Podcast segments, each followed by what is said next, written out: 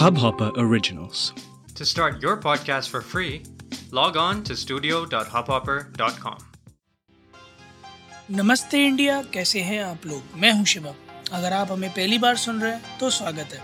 इस शो पर हम बात करते हैं हर उस खबर की जो इम्पैक्ट करती है आपकी और हमारी लाइफ तो सब्सक्राइब का बटन दबाना ना भूलें और जुड़े रहें हमारे साथ हर रात साढ़े दस बजे। नमस्ते इंडिया में। आज श्रीलंका में एक कंट्री जो हमारे हिंदुस्तान के साथ एक कॉमन बॉर्डर शेयर करती है। एक ऐसी कंट्री जो हमारी पुरानी कथाओं में बहुत प्रसिद्ध है। राम युग से जाने जाने वाली रावण की लंका जो आज श्रीलंका के नाम से जानी जाती है। फ़िलहाल मेरे ख्याल में अपनी आज़ादी के बाद के सबसे बुरे मंजर से गुजर रही है।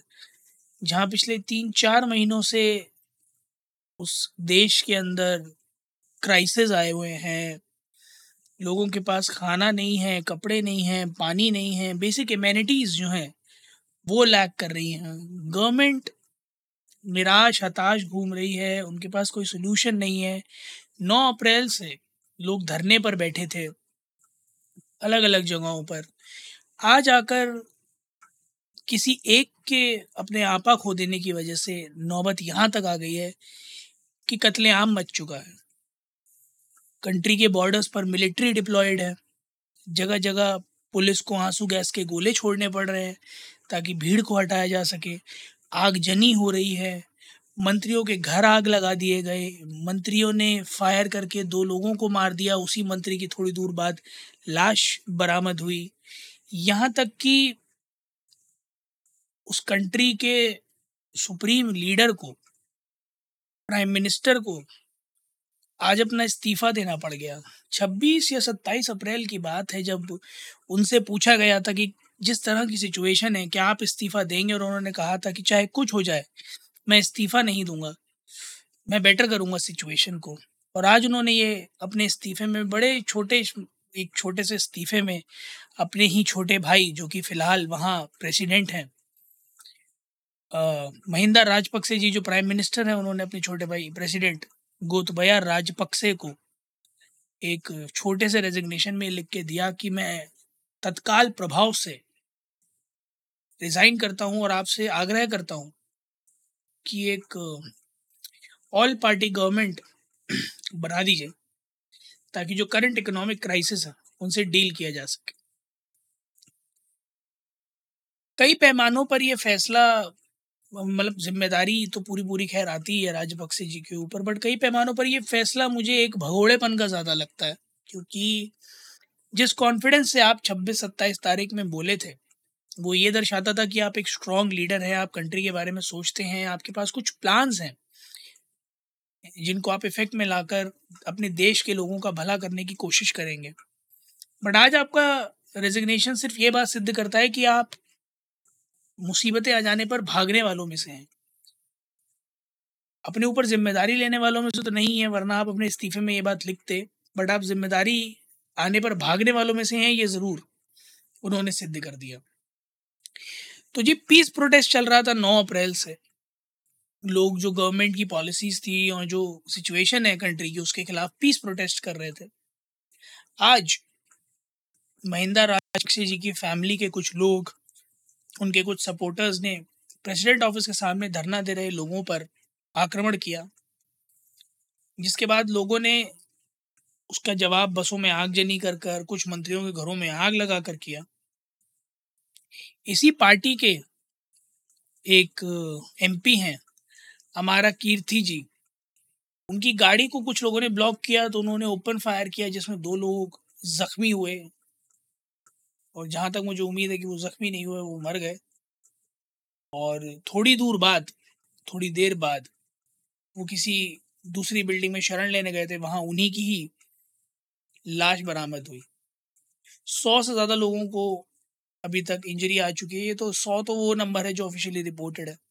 बाईस मिलियन लोगों का ये देश, छोटी से आइलैंड है छोटा सा आइलैंड है, बिल्कुल।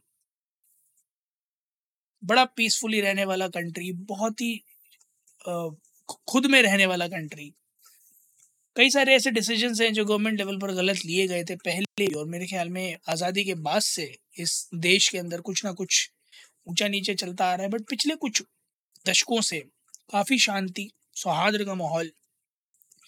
कोई एक कंट्री है जिसने इंटरवीन किया, एक छल खेला, छोटा सा, और आज उसका खामियाजा पूरा देश भुगत रहा है।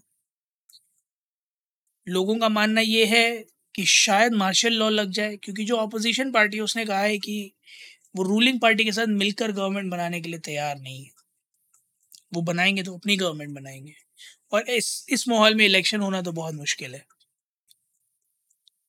आज के एपिसोड में मैं मैं, इस छोटे से एपिसोड में मैं सिर्फ़ आप लोगों से ये जानना चाहूँगा कि आप लोगों को क्या लगता है?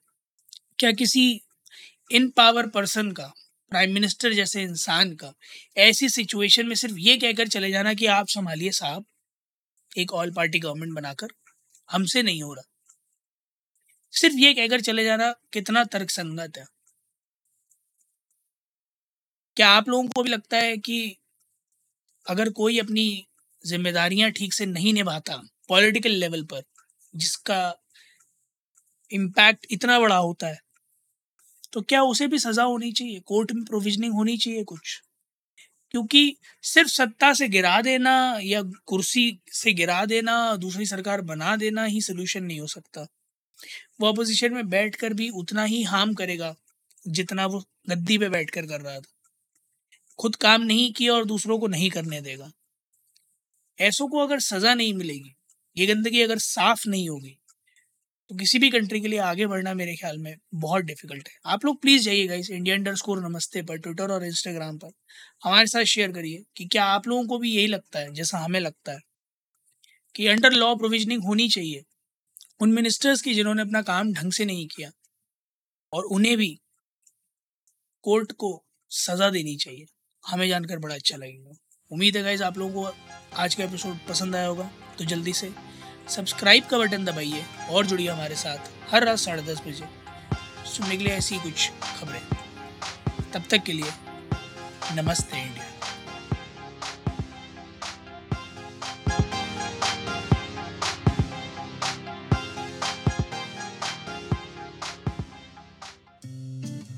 इस हब हॉपर ओरिजिनल को सुनने के लिए आपका शुक्रिया।